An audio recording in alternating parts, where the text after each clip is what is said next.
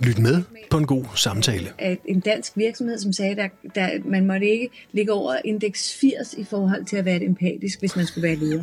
Sådan noget, det er, jeg tænker bare, det er de fucking sejeste ledere, der har begge dele. Ja, du har noget i dig, der skal ud og virke. Mit afsæt, og det jeg håber, jeg kan inspirere lytterne her i dag med, er, hvordan vi øh, kan forløse og aktivere den energi, power og potentiale, som vi har. Hvorfor egentlig ikke arbejde med det, der falder os let? Jeg kalder dem intuitive talenter, fordi at det er det, der falder dig så nemt, som du knap nok har et sprog for, at du er ubevidst kompetent.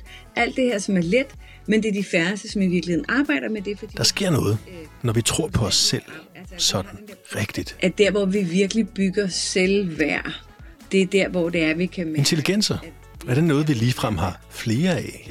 Det er jo virkeligheden om at aktivere så mange intelligenser som muligt. Mm-hmm. Så ja, skynd dig ind og hør hele samtalen med Cecilie Gredal. Der, hvor du plejer at høre dine podcasts.